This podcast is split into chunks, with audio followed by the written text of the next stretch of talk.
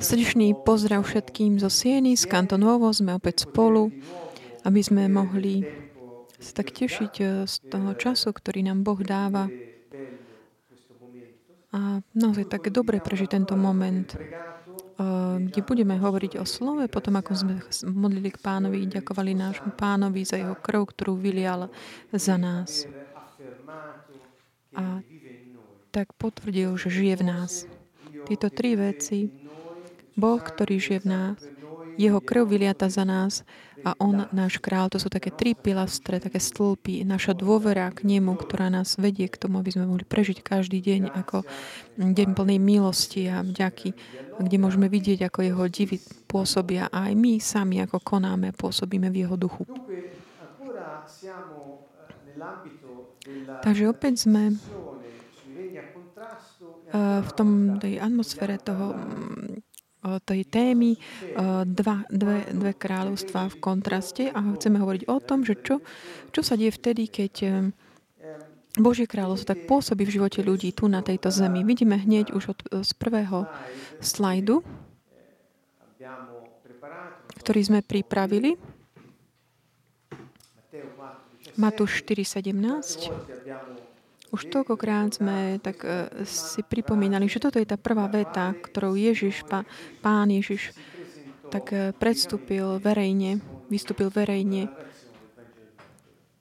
podľa uh, Evangelu Matúša. Čiže on sa tu tak predstavuje, pred, vystúpi, predstúpi a hovorí, robte pokánie. Ja, alebo tak znovu tak zmente svoje zmýšľanie. Hovorím podľa toho greckého prekladu, ktorý je mm, použitý, je tam napísané zmente zmýšľanie. Hovorí zmente zmýšľanie, spôsob rozmýšľania, pretože Božie kráľovstvo, nebeské kráľovstvo sa priblížilo. Čiže nie len toto samotné úvodné slovo, takéto, že zmente zmýšľanie, a že to nemá ten takéto kopo, robiť pokánie, napríklad, čo je tiež často používa. Neznamená len samotné robiť pokánie, ale um, lebo toto je zahrnuté aj v takom tom samotnom zmeniť zmýšľanie, ale to znamená zmeniť uh, spôsob života. A zmýšľať o, inak o čom? Mentalita, čo to znamená? Mnohí, keď hovoríme o tomto, že zmeniť zmýšľanie, zostanú nie takí, že zmetení, ale takí jak ponorení v takých svojich predsudkoch pretože zmeniť zmýšľanie je také tvrdenie, také zdá sa všeobecné. Niekto by si povedal, čo to znamená? Zmeniť spôsob zmýšľania ohľadom čoho? Dávam tri také prvky, zložky, také veľmi dôležité, ktoré, ak v ohľadom týchto troch oblastí zmeníme svoj spôsob zmýšľania, určite tak padnú pevnosti mysle, naše presvedčenia a sa zmenia.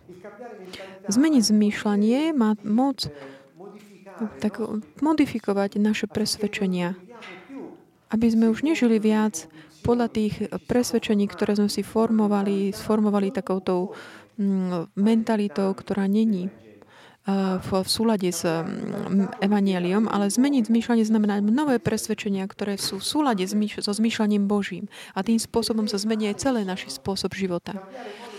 Čiže zmeniť spôsob zmýšľania ohľadom mňa samého, ohľadom druhých a ohľadom života a sveta všeobecne. To sú tie tri oblasti, ktoré nám hneď ukážu, že ten spôsob, aký my zmýšľame ohľadom seba samé, aký sme sa tak nejak presvedčili ohľadom seba samých, alebo čom, ako sme sa presvedčili ohľadom druhých, alebo ohľadom života všeobecne, to, toto produkuje eh, ten, aj náš spôsob konania, dôsledku toho. A toto nám potom sa nám to preobjavuje v každých situáciách, ktoré potom majú aj dôležité efekty, čo sa týka emotívneho, emotívnej úrovne, alebo spomienok, alebo pripomíname si rovnaké situácie. Proste spustia sa nám také obvody v našej mysli, pamäti, kde tá skúsenosť hneď tak vyvolá aj spomienku na tú predchádzajúcu skúsenosť a potvrdí to, znovu to presvedčí, že áno, teraz sa to znovu udialo, čiže vždy to bude takto. A takéto naše presvedčenie sa týmto spôsobom potvrdzujú. Čiže ak ja napríklad dám taký príklad, ak ja rozmýšľam, že nemám hodnotu žiadnu, alebo že nie som schopný niečo urobiť, alebo že nie som dostatočne na úrovni, vtedy je dosť náročné, že by som ja dokázal tak odpovedať odpovedom áno na pozvanie pána, ktorý povie vládni nad celou zemou. Čiže toto je taký problém, ktorý OK, môžeš byť obnoven, mať obnoveného ducha, znovu zrodený. Áno, môže, môže byť, ale ak zostaneš rozmýšľať o sebe rovnakým spôsobom, že nie si schopný, že nemá žiadnu hodnotu, ako môžeš potom reagovať pozitívne, prijať takéto mm, poslanie, ktoré Boh dal tebe, to znamená e, kráľovi na zemi, na, vládni nad tým, lebo teba som vybral ako takého reprezentanta mňa tu na zemi. Čiže už z tohto vidíme, že Ježišovo pozvanie, také, že zmeň zmýšľanie, začín už má mať takú inú, inú príchuť. Ja môžem naplňať svoje poslanie, žiť ten život, ktorý Boh pre mňa pripravil, vtedy, keď zmením sám seba, to svoju predstavu o mne samom. Preto Ježiš prišiel, neprinesol kráľovstvo. Prišiel znovu priniesť kráľovstvo tu na zem. To znamená znovu dať človeka, uschopniť ho, aplikovať, realizovať takú tú vládu, ktorá mu bola delegovaná Bohom ohľadom okolností, e, prostredia, samého seba. Ale ak pres, presvedčenie o ňom samom je také, že mu bráni, aby toto naozaj tak prijal toto svoju úlohu poslanie, je jasné, že tu medzi tým životom životom, ktorý Boh pripravil pre tohto človeka a život tohto človeka sú, aj keď si hovorí, že kresťan už nikdy není to v súlade. Preto tie presvedčenia ohľadom nás samých sú veľmi dôležité. Nie len to. Pomyslím aj na presvedčenia, naše presvedčenia o druhých. Koľkokrát tak pristupujeme k ľuďom alebo začneme, vstúpime do nejakého vzťahu s ľuďmi,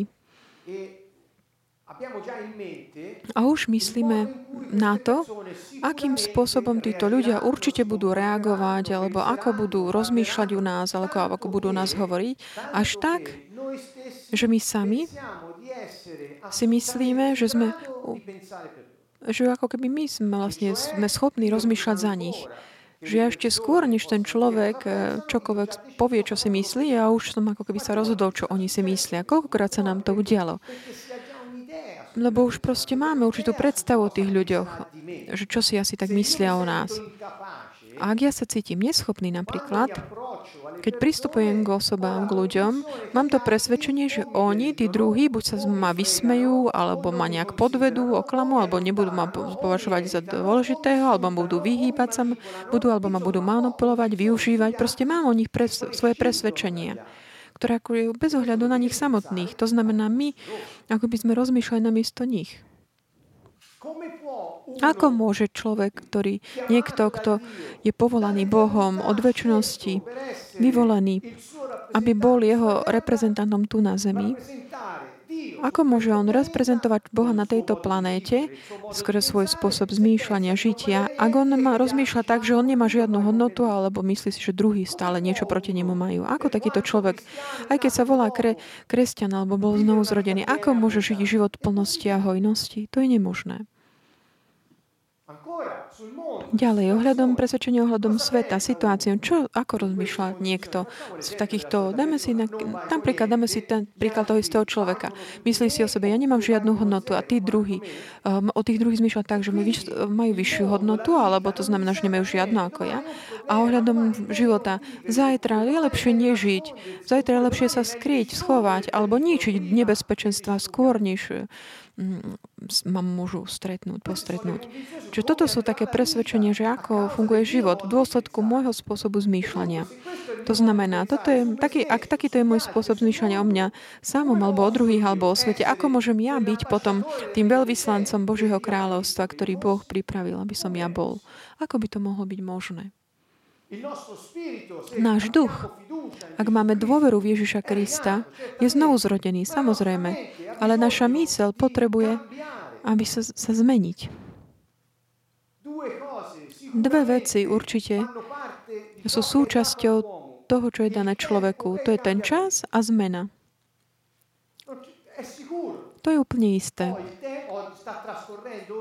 Teraz beží čas, plinie čas, niečo sa už zmenilo ohľadom toho, čo bolo pred chvíľkou. Čiže ak my máme určitý spôsob zmýšľania, ktorý není vhodný v súlade s tým, takým, aby sme boli schopní vládnuť e, situáciám, počas toho, ako plinie čas, my nebudeme schopní vyjadriť to, čo v novom duchu sme prijali. To je potom nemožné. Preto hovorím, kresťania, ktorí si hovoria veriaci, ktorí ale sa tak e, nestarajú a nesnažia sa tak o takú, že premeniť svoju, svoju dušu, zostanú proste... Nájdu si takú, také pohodličko v náboženstve. Áno, to náboženstvo im umožní no, takéto, že mm, delegovať niekomu svoj intimný vzťah s Bohom. Človek, ktorý rozmýšľa, že nemá žiadnu hodnotu, ako môže mať intimitu s Bohom? To je nemožné. Čiže vidíme, že, že je to ne, nemožné. Často použijeme toto slovo. A Ježiš ale povedal, to všetko je možné tým, ktorí veria. A to, že kto verí, zmeňme si na to, že kto má dôveru. Toto veľa, veľa nám zmení.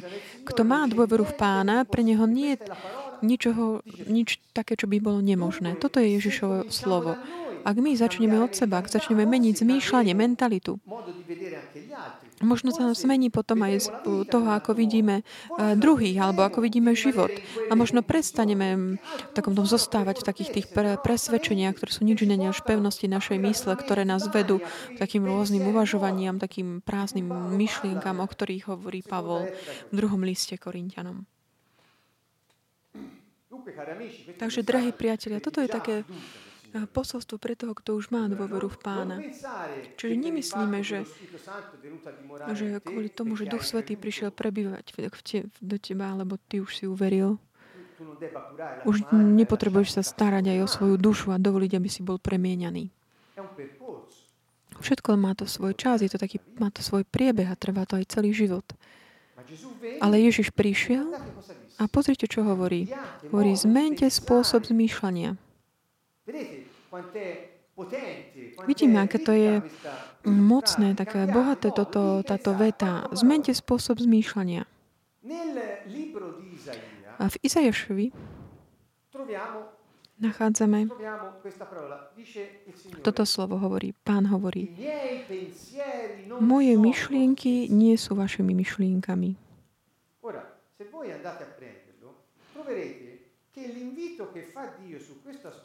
Ak my sa pozrieme na, na toto slovo, to je Ivzajaš 55, ten spôsob, ako Boh to tak uvádza, hovorí, že moje myšlienky nie sú vašimi moj, myšlienkami a moje cesty nie sú vašimi cestami. Aké sú vzdialené?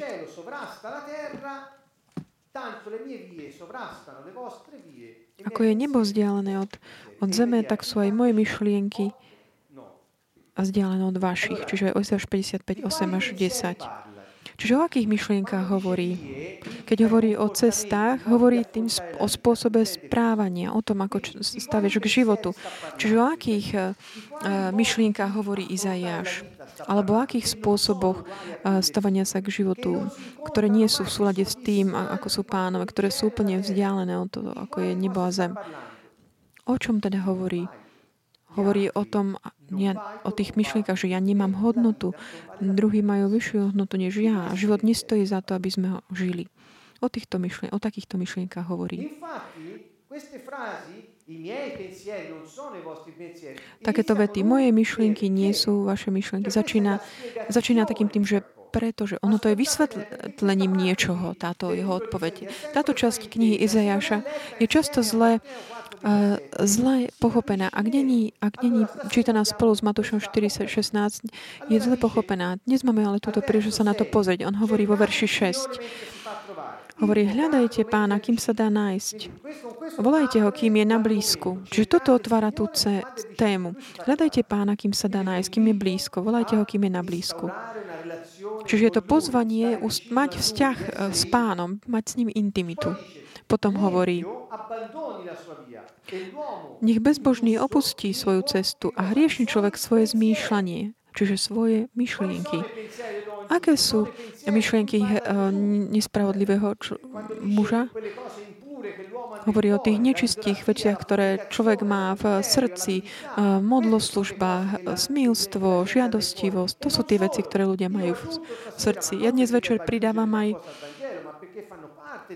Nie preto, že treba niečo pridávať k um, evaníliu, ale aj také tie klamné myšlienky o sebe sami, že nemáme hodnotu, že nie sme schopní, nemáme prostriedky, alebo že nedokážem nejaké tie také neschop. To sú všetko myšlienky, o ktorých uh, Boh hovorí, že aby ten bezbožný opustil tento spôsob uh, zmýšľania, ten spôsob života.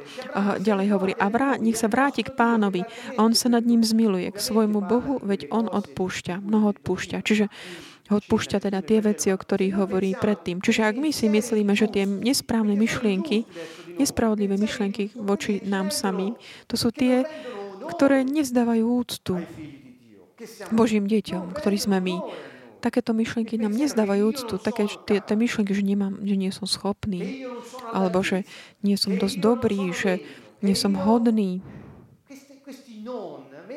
Všetky takéto nie, ktoré si voči sebe dávame, vtedy nevzdávame česť, úctu sebe, tej Božej sláve, ktorá je, ktorou je človek tu na zemi.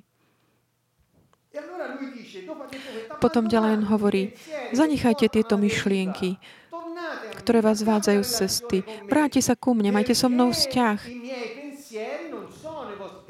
Lebo moje myšlienky nie sú vaše myšlienky. Pretože on myslel, že prečo teda máme opustiť tie svoje? Pretože tie zlé myšlienky, nespravodlivé myšlienky, ktoré nevzdávajú úctu vám a mne, to nie sú moje myšlienky. Ja nezmyšľam tak. Čiže je to pozvanie mať jeho zmýšľanie. A ďalej, ak si tu zoberieme Filipanom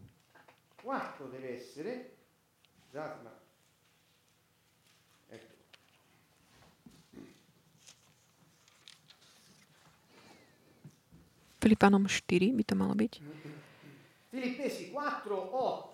4.8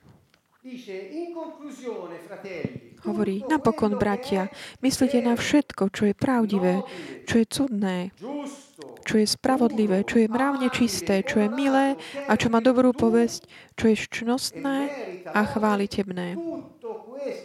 Robte to. Nech to takto o tomto všetkom zmýšľajte. Čiže aké sú Božie myšlenky? Všetko to, čo je pravdivé, spravodlivé, mravne čisté, milé, čo má dobrú povesť, čnostné, takéto myšlienky má Boh o sebe, o nás, o tom, čo stvoril. On nemá iné zmýšľanie.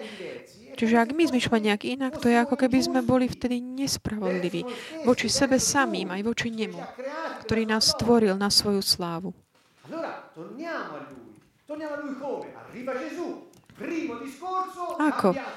Príde Ježiš a hovorí, prvá vec, ktorú povie, zmente zmýšľanie. Prečo? Pretože vaše myšlienky, ktoré máte teraz, nie sú také ako tie moje.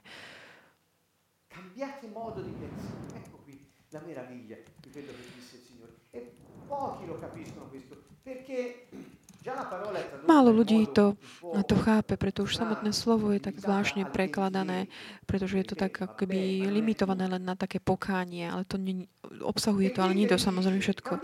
A ďalej, čo on hovorí? Hovorí, zmente spôsob zmýšľania. Toto isté, ako hovorí Izajaš. Zmente spôsob zmýšľania a vysvetlenie tu jaké? Už nie preto, že moje myšlienky nie sú vašimi myšlienkami. To už je samozrejme, to už je, prichádza novinka, čo hovorí Ježiš. Prečo? Lebo bo, nebeské kráľovstvo sa priblížilo.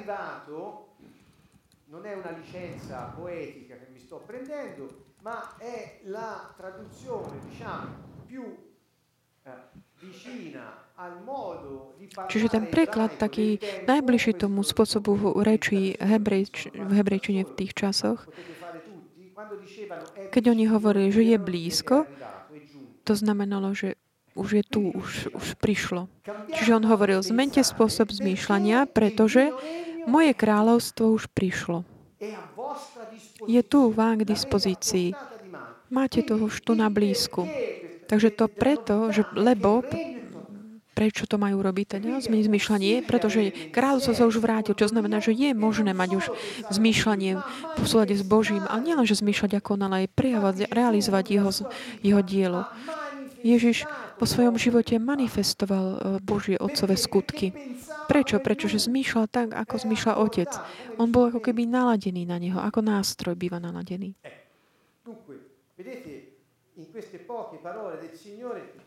Čiže vidíme v týchto pár slovách eh, pánových, aké je bohatstvo a plnosť, ktorú nachádzame. Čiže on znovu ustanoví kráľovstvo a znovu ustanoví tú čestnosť a spravodlivosť medzi ľuďmi a svetosť medzi nimi.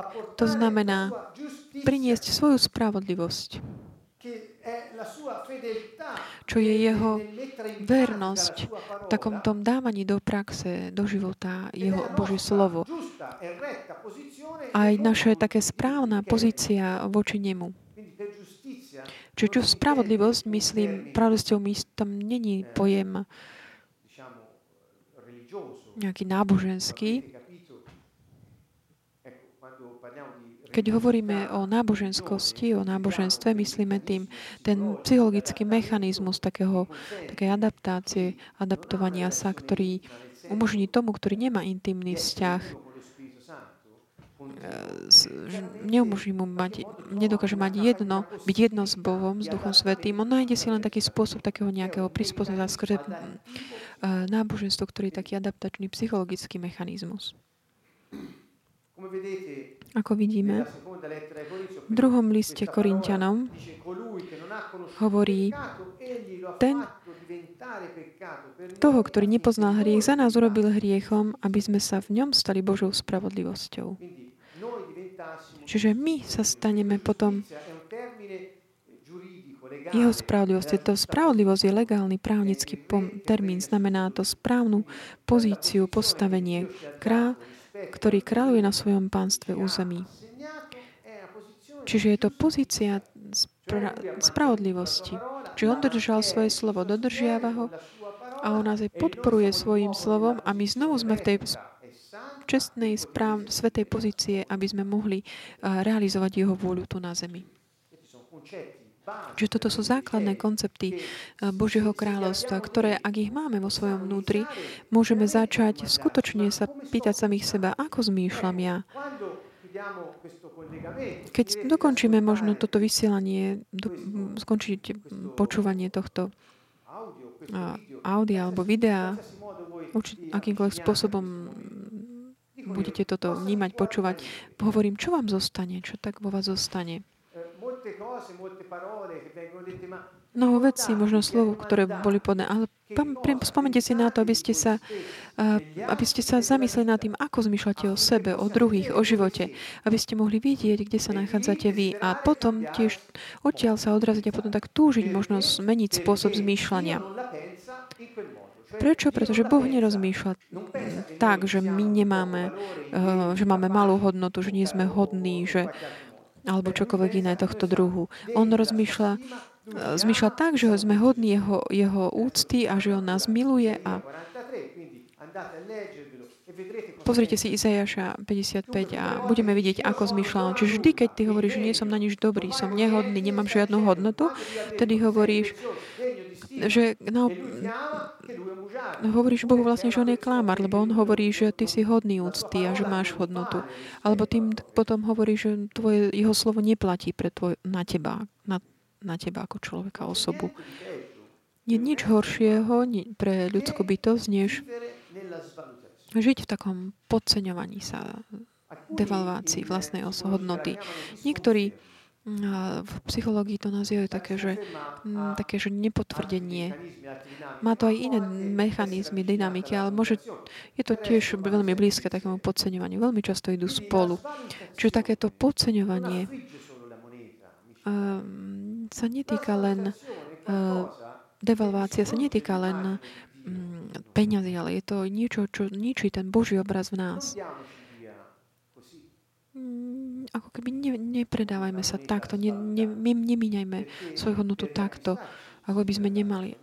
Ale aby, nás boh získal, aby Boh nás získal, On dal svoj život. To znamená, že naša hodnota je obrovská, veľká. Čiže ak máme vieru, dvoru v Neho, vedzme, že On nás pova, považoval za tých, ktorí majú obrovskú hodnotu. Nebolo nič vzácnejšie pre Neho. Čiže keď my seba podceňujeme, devalujeme, hovoríme Mu vlastne, že možno si pochybil. Nevedome, podvedome. Ale ten postoj vlastne je takýto. To znamená, že ty nerozmýšľaš na tým, že takto hovoríš, toto hovoríš pánovi, že ty si zomrel za mňa, ale vieš, ten sa pomýl, lebo ja nemám žiadnu hodinu. To nehovoríš vedome, ale takéto posolstvo vlastne ty odozdávaš. A toto si ty vnútri opakuješ. A tým vlastne sa seba robíš aj neschopným plniť tú úlohu, ktorú, pre ktorú si sa narodila. Prichádza frustrácia, samovraždy, pretože život ti nedáva zmysel.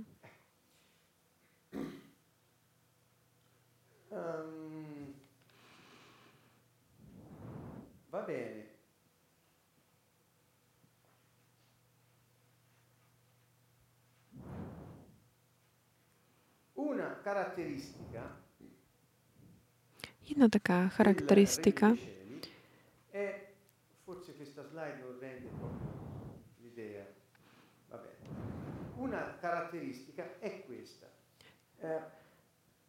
Božieho kráľovstva je, je takáto. Keď my hrešíme a vzdialíme sa z takej tej pozície čestnosti, spravodlivosti, do ktorej nás Pán dal, my vtedy vstupujeme do takej mm, pozície takej mm, nespravodlivosti, nečestnosti. Keď my, ne, keď my neplníme, nerealizujeme Bo, Božiu vôľu, pretože sa tak rozhodujeme, či už z neposlušnosti, alebo ešte horšie z rebelie, vtedy sme v tej, tom postavení takej nespravodlivosti. A keď sme v, tejto, v tomto postavení takéto nespravodlivosti, stávame sa ako občania tí, ktorým je ako keby odobratý pas. Vysvetlím to lepšie. Použijem túto metaforu. Aby sme si to lepšie tak vysvetlili. Keď nejaký človek v takej občianskej spoločnosti sa správa nespravodlivým spôsobom, ale nelegálne, čo sa udeje? Je uväznený takýto človek a jemu sú mu odobraté jeho práva na ten čas, eh, ktorý trvá jeho, jeho uväznenie. Aké sú jeho práva? Môže ísť tam, kam chce, kedy chce a s kým chce. Jemu aj zoberú dokumenty, pás, aj občianský preukaz, eh, peniaze, všetko a držia to mm, stranou. A on vlastne nemá toto k dispozícii. Čiže on je určitým spôsobom limitovaný, obmedzený. Tento človek, ktorý je nespravodlivý, nečestný, sú mu dočasne limitované jeho práva, až kým proste už sa nevráti do tej pozície. Čiže takto sa, toto sa deje tomu, kto v občianskej spoločnosti sa z tej pozície spravodlivosti znamená, správam sa podľa zákona, sa dá do pozície nespravodlivosti, ide proti zákonu, robím si, čo chcem ja, šľapem po druhých alebo porušujem um, ničím situácie. Čiže to je, že by si už nebol viac občanom. Toto som chcel tým povedať. Keď ty si v takejto situácii nespravodlivosti, ty si v tom postavení, ktorý si, že si občan, ale máš limitované svoje práva. Dokonca ako keby na určitú dobu boli tak zmrazené tieto mm, určité práva. Čiže keď Boh hovorí, že niekoho ničomný alebo hriešný, myslí tým niekoho, kto je dočasne ako keby mimo. To by sa tak videli vyčlení z tej správnej pozície spravodlivosti. Keď niekto je vo vezení, je vtedy pod tým kontrolou toho súdu. Nemá plnosť práv. A tým, že je pod eh, tým, tou kontrolou toho súdu, je limitovaný ohľadom svojich práv. Keď naopak, je, že je spravodlivo, je, není pod, eh, pod kontrolou súdu. Koľkokrát aj v Biblii je nám to pripomínané, obzvlášť v takom state Nového zákona, kde nám je pripomínané, že keď sa správame podľa zákona, nemáme, nemusíme sa ničoho báť. Pamätáte si to? Hovorí, ak my sa správame podľa zákona, z čoho máš strach? Už sa vám stalo niekedy, ste šli tak po ceste a videli ste policajné hliadky, a nič sme nepili, neboli sme, teda nie sme pod vplyvom týchto omamných látok, ani sme e, nejedli veľa, neodpadávame a rešpektujeme limity rýchlosti, aj auto je v poriadku. lebo sa o ňu staráme a teda keď vidíš v takomto, v takejto situácii nejakú do, policajnú hliadku, ďakuješ Bohu a cítiš sa ochránený a tešíš sa z toho. Čiže keď si v spravodlivosti, nemusíš sa ničoho báť. Pretože nie si vtedy pod kontrolou súdu alebo z, uh, strachu zo súdenia. Jednoducho sa tešíš z tých práv uh, občana, a ktoré je toto právo v tej chvíli, že som chránený. Čiže vidíme, aký rozdiel. Kto potom uh, prináša ten, ten rozdiel, tý policajná hliadka? Nie, ten, tu, ten rozdiel je, je v nás, či sme v spravodlivosti alebo mimo. Keď niekto je mimo spravodlivosti, má, žije v, tej, uh, v tom strachu zo súdenia, alebo je pod tým súdom, všetci, je, všetci sú potom pre neho zlí, lebo všetci ho súdia. Ale ak by sme my, my boli v spravodlivosti, zostali čestní, nemali by sme strach, ale naopak tešili by sme sa zo svojho práva, že sme chránení. Čiže vidíme, že Božie kráľovstvo nám hovorí o niečom, čo je veľmi také hlboké a to je, my sme občania tohto kráľovstva.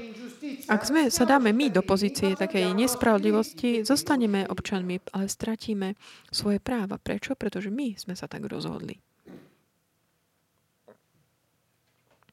Sme si to tak vybrali v tej situácii.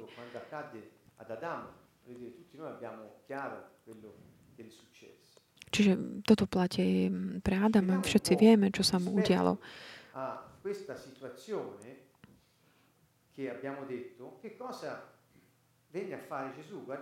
Pozrime sa ohľadom tejto situácie Lukáša 4.18 na to, čo pán hovoril, že prišiel, aby robil ešte zmetku. Je to krátko potom, ako Ježiš hovorí, že máme zmeniť zmýšľanie. Mm, to bolo v Matúšovi. Tu sme teraz v Lukášovi. Ježiš je na začiatku svojej, svojej verejnej služby a je v Nazarete vo svojom mieste v synagóge v sobotu a je mu daný zvytok. Či mu je to dané náhodou, alebo či on si ho vybral, to nevieme. Ale fakt je ten, že on eh, číta tú časť, ktorá sa týka jeho. Týka sa služby pánovho pomazaného, to znamená Mesiáša.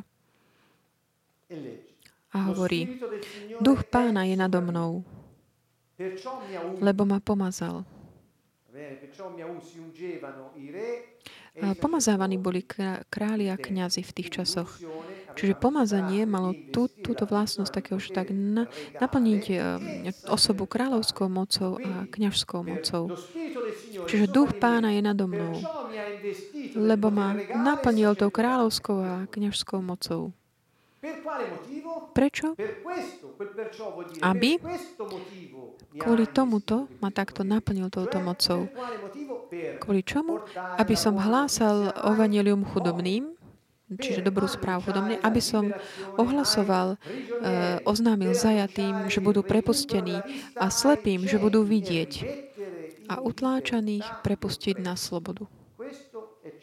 Čiže toto je to, prečo Ježiš Mesiáš prišiel. A toto je to, prečo aj Duch Svetý nám dal kráľovskú a mm, kňažskú moc. Čiže on prichádzal, aby nás oslobodil a dal nás znovu do tej pozície, aby sme mohli fungovať.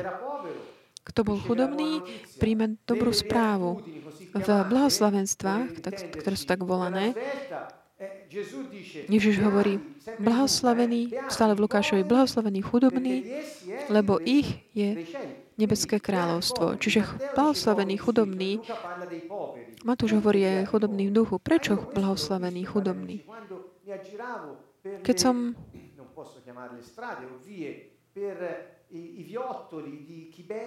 keď som chodil po cestách v Kibere, čo je vlastne po Sovete druhý a najväčší slam v Afrike.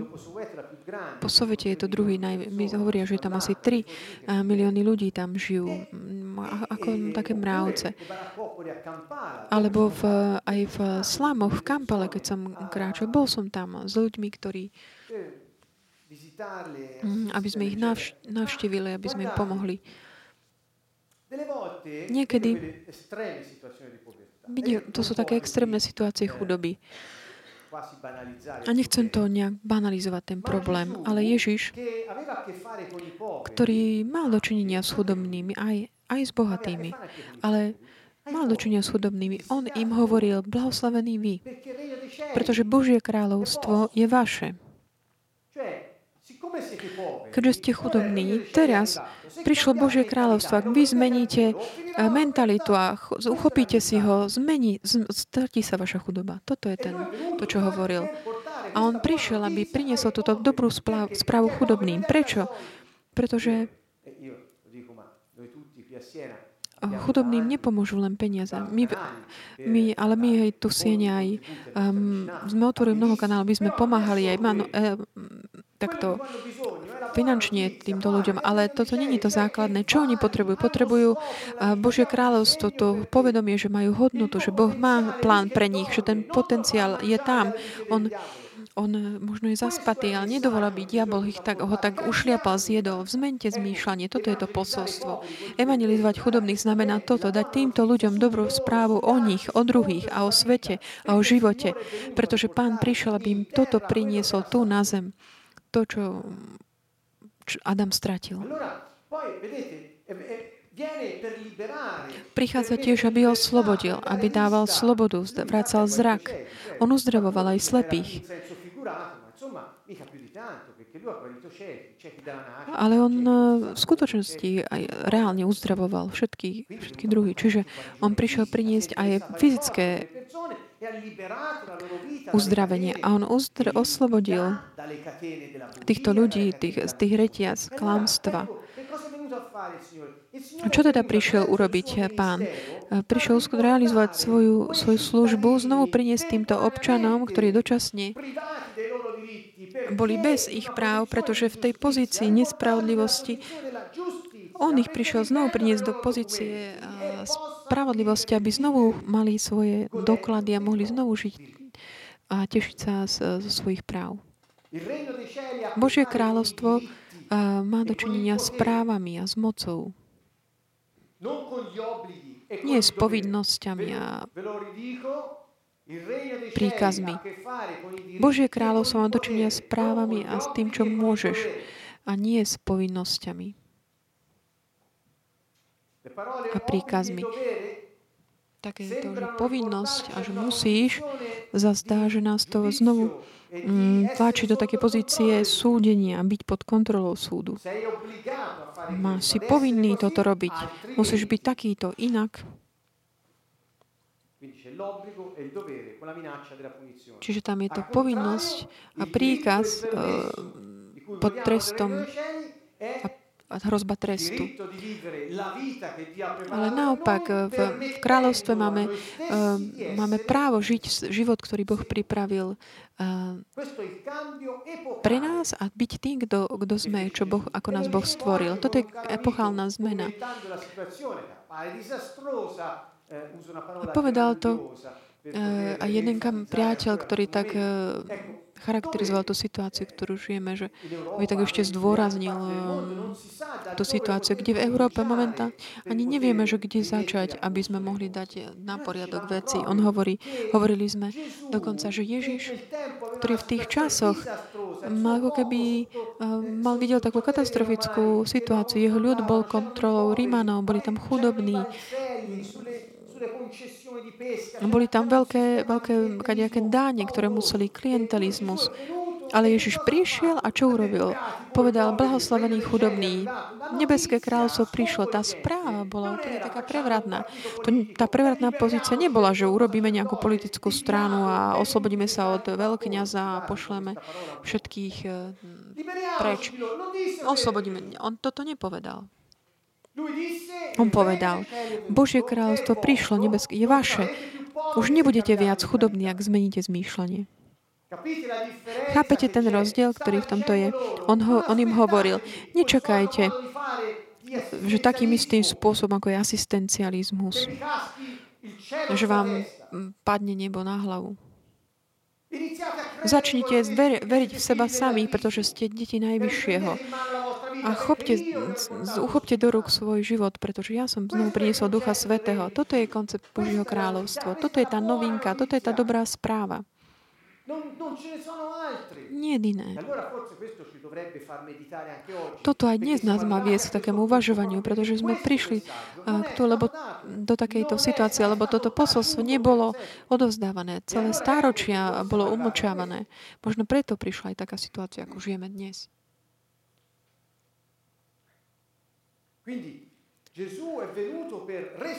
Ježiš prišiel, aby tak reštauroval, obnovil našu pozíciu, aby sme mohli žiť plnosť našich práv Boží, občanov Božieho kráľovstva. Moje prvé právo, aj tvoje, aj tvoje, je to žiť. Život, ktorý Boh pripravil pre mňa. Toto je moje hlavné právo a ja si ho vyžadujem nahlas celou všetkou dôverou. Žiť život, ktorý Boh pripravil pre mňa. Žiť podľa môjho, v s môjim poslaním a vyjadriť môj potenciál. A prejavovať Božiu slávu na zemi. Toto je to prvé hlavné právo.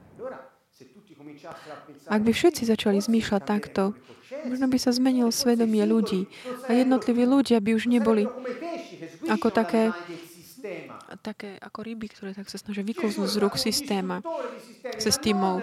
Ježiš uh, ničil systémy, ale nie tak, že robil revolúciu. Ale Ježiš učil, že ak ti niekto udrie na pravú stranu, máš nastaviť aj druhú. Ale preto, a to preto, lebo keď ty nastavíš aj druhú stranu, tak už to nie je ten, kto, už nevládne ten, ktorý ťa, ťa bije, ale, ale ty mu odobríš mu akoby tú moc nad tebou. Pán učil, že máme žiť v týchto systémoch tohto sveta bez toho, aby sme im patrili. To znamená nedovoliť nikomu a ničomu, aby nad, nad nami vládli podceňujúc vás, devalvujúc, alebo tým, že dovolíme, aby nás podceňovali, devalovali.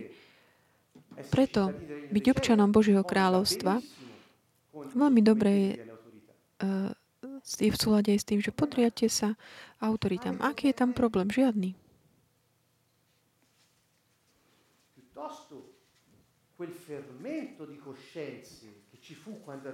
Takýto, takýto, taký ten kvás v, v sme, svedomí, ktorý bol, keď pán prišiel, to umožnilo ľuďom, že už neboli otrokmi systému. A toto bolo nebezpečné pre nich, pre tú, tú dobu, pre tých, ktorí žili z tých systémov. Toto bolo to nebezpečenstvo. Až tak, že ho sa snažili odstrániť. Nemyslia na to, že neuvedomujú si, že to bola práve ten plán eh, spásy. Aby tí, ktorí potom mali dôveru v Neho, budú môcť potom prijať eh, Ducha Svetého.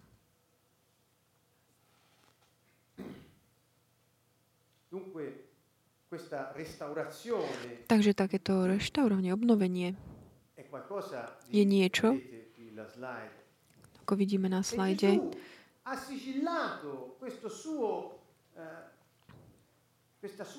že on prišiel obnoviť tú svoju pozí- tvoju pozíciu, aby si mohol požadovať tvoj prístup občana. Čiže Ježiš priniesol takú novinku. Ľudia čakali na ten, na ten moment. Ježiš, v, Boh povedal hado, had, hadovi už hneď v tretej kapitole Genesis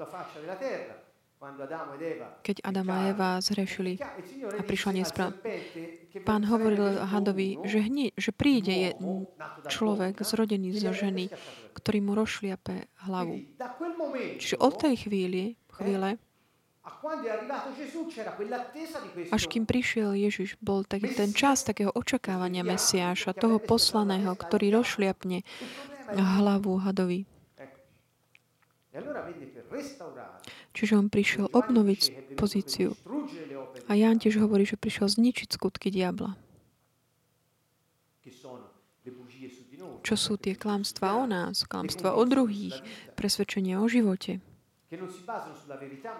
ktorí sa nezakladajú na pravde, ale na, takom, na takej devalvácii, podceňovaní. Systémy, ktoré vládnu svetu, ktorý je vládaný diablom, pretože Biblia hovorí, že on je kniežaťom tohto sveta, to hovorí Ježiš, že diabol teda je kniežaťom tohto sveta. Čiže on prišiel, aby zničil z oper jeho skutky. a to znamená, že urobí taký márnym uh, moc týchto, márnu moc týchto systémov voči nám a znovu chopiť eh, moc, ktorú nám Boh dal, aby sme prejavovali Jeho slávu. Toto je posolstvo. A toto zdáva, zdáva česť eh, dielu, ktoré uskutočnil pán. Keď Ježiš prišiel, okrem iného, všimnime si dobre, že on tak sa znovu spojil, napojil na tú pozíciu Abrahamovu. Nie na tú, na Mojžišovu. Ježiš nikdy ako keby sa znovu ne, ne, nesnažil uh, napojiť ako by na Mojžiša ako pokračovanie jeho obrazu, ale na Abraháma. Hovorilo o aliancii. Pán, keď hovorilo o aliancii, Boh, pán urobil, mal alianciu s Abrahámom a potom s Ježišom. A tá Abrahamova je založená na prísľuboch. A pán hovoril k Abrahamovi, a Abraham mal dôveru k pánovi. Čiže bola to vernosť a dôvera. Keď Mojžiš prišiel, Pán uzavrel s ním alianciu, aby, aby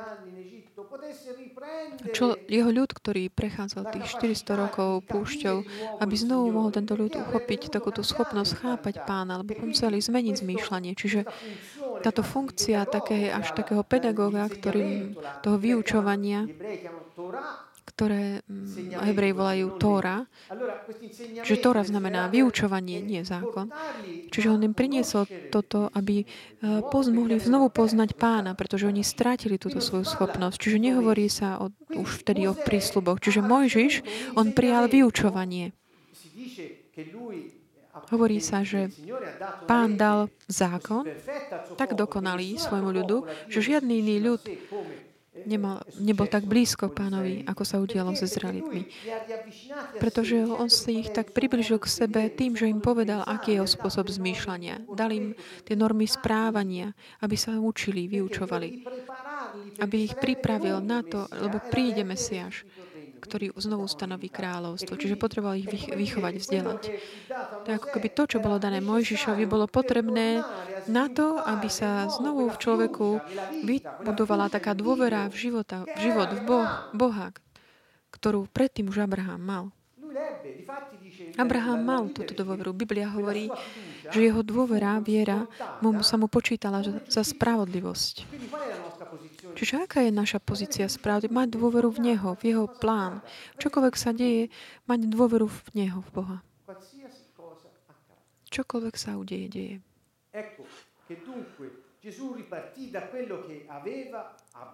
Čiže Ježiš znovu ako by sa odrazil mm, od toho, čo mal Abraham. Čiže čo sa udialo od Abrahama ďalej tomuto ľudu, ktorý žil vďaka dôvere, ktorú tento muž mal. Tento potom ľud bol znovu tak eh, uschopnený uh, mať túto dôveru a čakať na návrat pána. Pri, príjmuť Mesiáša potom. Čiže on nás chcel navrátiť do takej tej línie eh, dôvery a prísľubov. Ježiš nás vlastne tak dáva do línie s týmto. A v ňom bolo takéto seme Abrahámové. To bol on.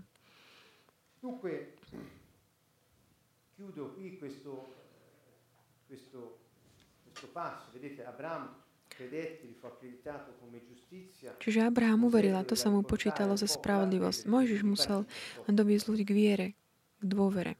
A Ježiš začal od toho, čo mal Abraham. Milosť a spravodlivosť. Čo sa týka milosti, nemôžeme nejak veľa o tom hovoriť, ale keď hovoríme, je to vlastne taká schopnosť. Alebo príležitosť. Že ja mám takú tú milosť, že mám schopnosť niečo. Čiže Boh ti hovorí, pozri, ja takto o tomto zmýšľam, žij to takto a ja ti dám tú milosť urobiť to.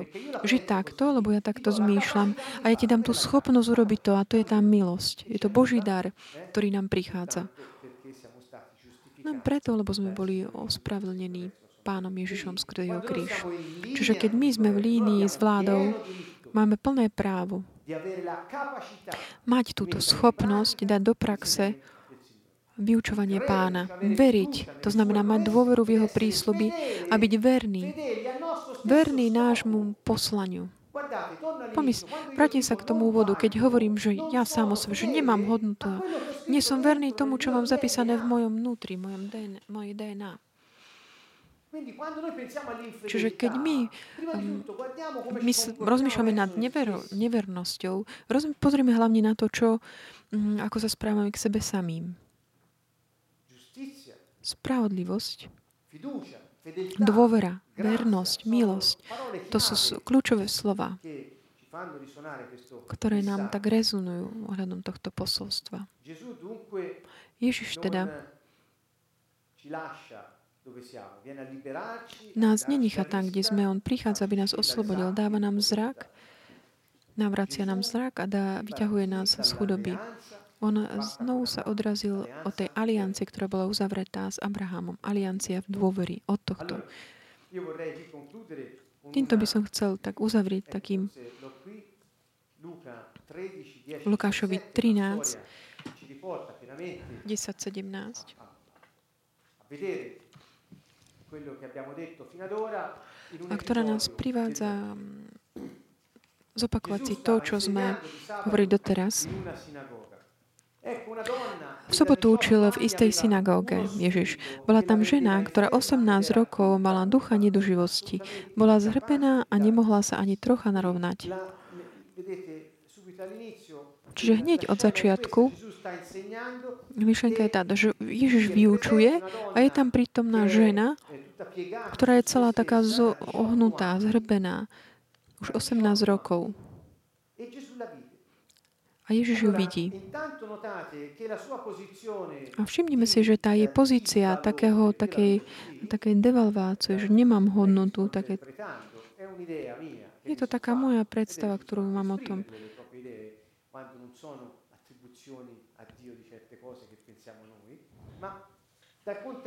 Čiže z toho kontextu sa mi zdá, že táto žena, ktorá musela byť taká, hm, taká zhrbená, alebo nemala rovný chrbát, nedokázala ani vidieť Ježiša, ktorý hovoril. Čiže je to taká pozícia nielen taká nepohodlná, aj taká pokorujúca. Tak ju bola taká limitovaná. Obmedzovala ju. Čiže ona, táto žena, 18 rokov bola takáto s tou zohnutým chrbtom a Ježiš vyučuje v tej synagóge a vidí ju. Ako ju videl, zbadal, povedal jej.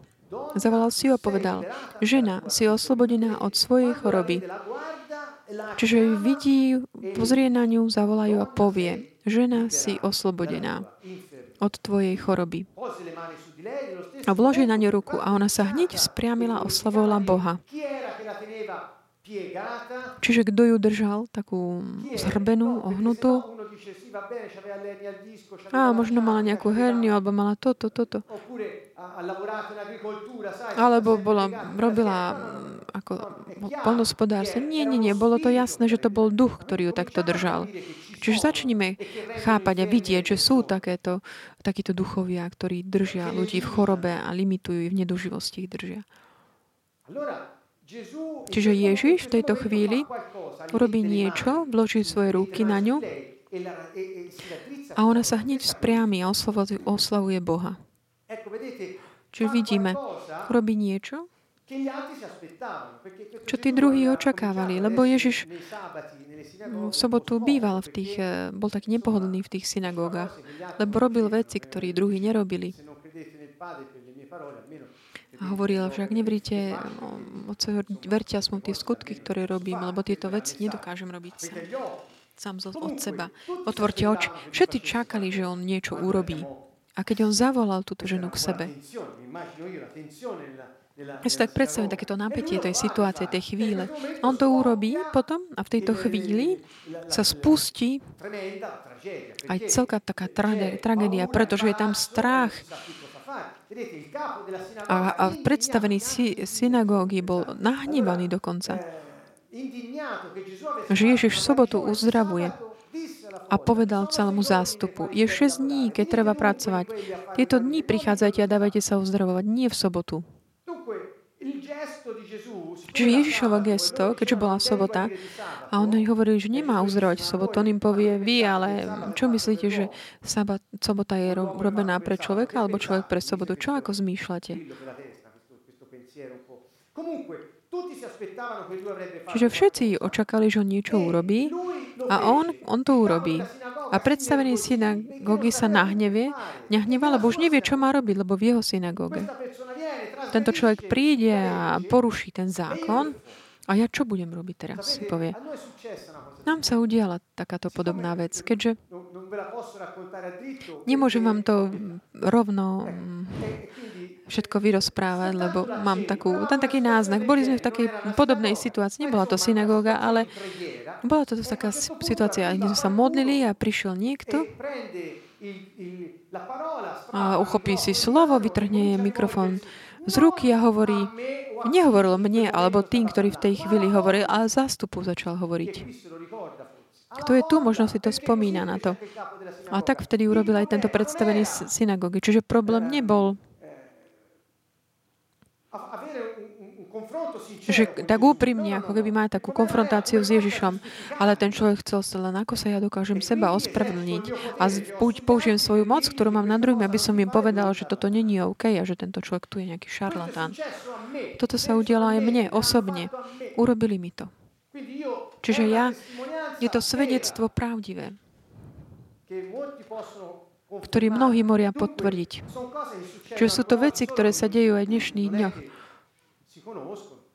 Ale ne, nie sú veľmi známe, nevie sa o nich veľa.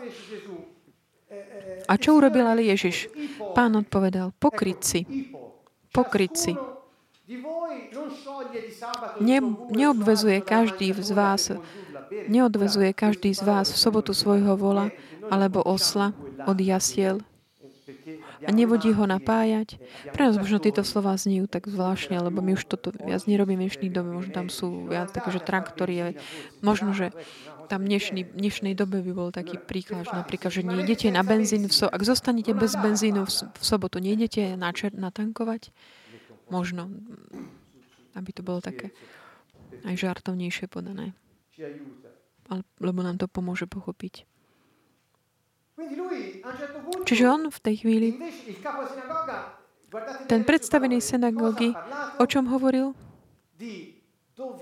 O povinnostiach a o tom, čo sa musí.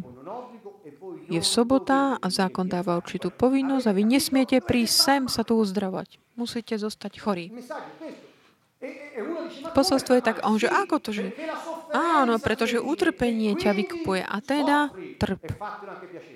A ešte nech sa ti to aj páči. Takéto je tam potom posolstvo. Čiže ten predstavený synagógy uh, ako by na, na, nasmeroval to takým spôsobom, takým náboženstvo. Ale Ježiš mu hovorí, pokrytec. On nebol veľmi jemnučký k nemu, povedal mu, pokrytec. Ježiš ale nepokračoval v tom spôsobe reči ako náboženstvo, ale úplne zmenil tú oblasť a išiel na tú stranu tých práv, na, na osobu, na jej dôstojnosť ľudskej bytosti, ktorú mal pred sebou. Náboženstvo ignoruje osobu a vnúcuje povinnosti a utrpenie na druhých, aby si tak ospravnilo vlastné správanie. V Božom kráľovstve, v nebeskom kráľovstve je, je dôraz na človeka, na to, aby si mohol tešiť zo života, ktorý mu Boh dal. Čiže toto je ten rozdiel. A Ježiš teda hovorí, a táto, ktorá je a dcerou koho? Abrahamovou ktorú Satan držal 18 rokov spútanú. Kto bol autorom toho, že mal problémy? To bol diabol, on. Je tým nepriateľom. Čiže hovorí, 18 rokov to bola spútaná. Nebolo treba vyslobodiť ju z tohto puta, hoci aj v sobotu.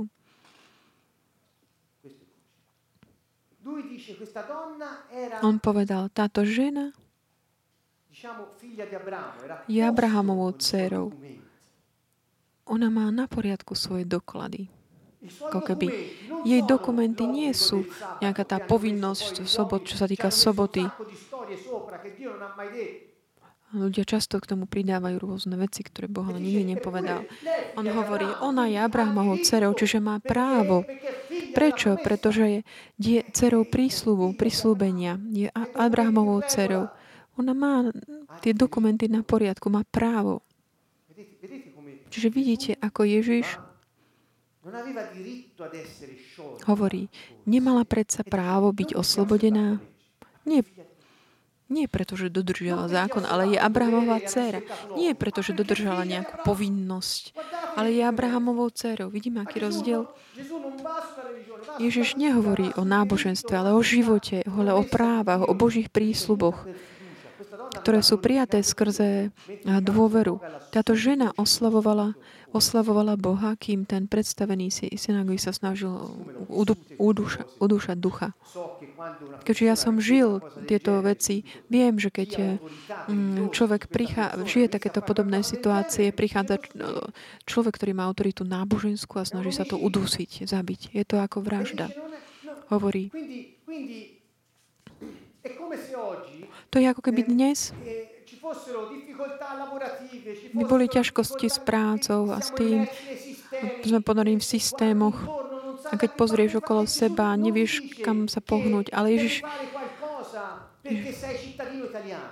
Ježiš ti hovorí, hovorí ti, že máš právo, lebo si Abramovým dieťaťom. Chápete ten rozdiel? Ja dúfam, že áno. Máš predsa právo tešiť sa z toho všetkého, čo tvoj nebeský Otec pripravil pre teba. Pretože si, pretože si občanom talianským. Nie, ale pretože si uh, dieťaťom Abraháma. Toto je ten rozdiel. Možno spoločnosť uzavrela brány, alebo sa rozhodla limitovať tvoju slobodu, alebo ťa uzavral do nejakého, banka, do nejakého systému, stratil si prácu, bankový systém tlačí, rodina trpí. Áno, spoločnosť ťa, svet ťa tlačí do tejto svet, ale ty nepatríš svetu. Abrahamové deti, potomstvo, podľa dôvery v Boha, my sme občania, naplno občania nebeského kráľovstva my môžeme prijať tie prísľuby. Toto je ten základný bod. A my sme na takej inej úrovni. Božie kráľovstvo je niečo, čo je ešte niečo vyššie. Táto žena, tam boli tí farizei, ktorí hovorili, drž si tú svoju chorobu, až kým neumrieš.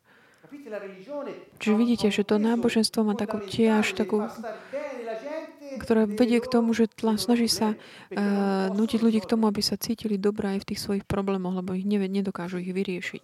Nedokážu ponúknuť riešenie. Možno niekto niečo nejak komentuje. Čiže ona bola akoby pod týmito zákonníkmi, ktorého že musí držať, po, dodržiavať povinnosti. Ale prichádza kráľ, ktorý povie, táto žena má práva, je Abramovou dcerou a treba ju oslobodiť. Čiže ja tak obraciam na nás všetkých, všetkých tých, ktorí počúvate.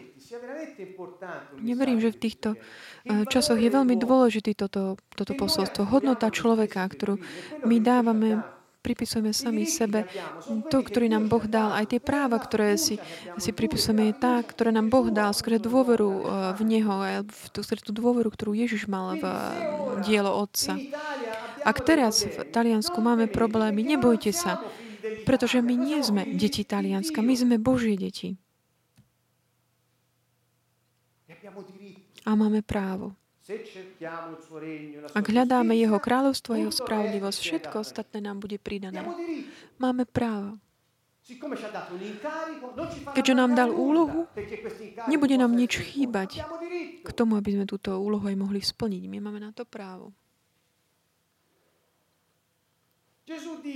Ježiš povedal, ona je, ona je Abrahamov dcerou, nemá predsa právo. Túto otázku dávam aj sebe, aj všetkým most. Uh, zobuďme sa, zobuďme svedomie ľudí.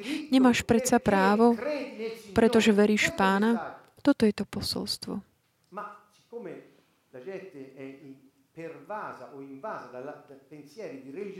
Ale ľudia často sú ovládaní tými náboženskými myšlienkami. Nedokážu toto takto vidieť, až kým nezmenia zmýšľanie, spôsob myslenia. Čiže tu sa opäť vraciame k tomu, čo sme hovorili na začiatku. Biblia nám hovorí, že kto je Abraham, synom Abraháma, je v Kristovi a prísľuby, ktoré boli dané Abrahámovi, sa stanú jeho prísľubmi. Patria jemu.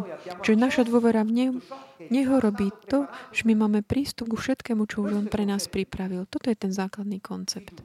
Dôvera. Dôvera. Majte dôveru. My patríme kráľovstvu, ktoré je nadradené. Proti nemu nie je žiadného systému, ktorý by mohol sa mu postaviť.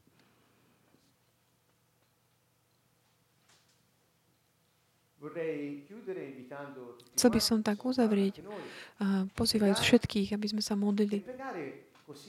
Modliť sa takto. Modliť sa hovoriac pánovi, že sme sa rozhodli žiť v jeho spravodlivosti a že mu dôverujeme.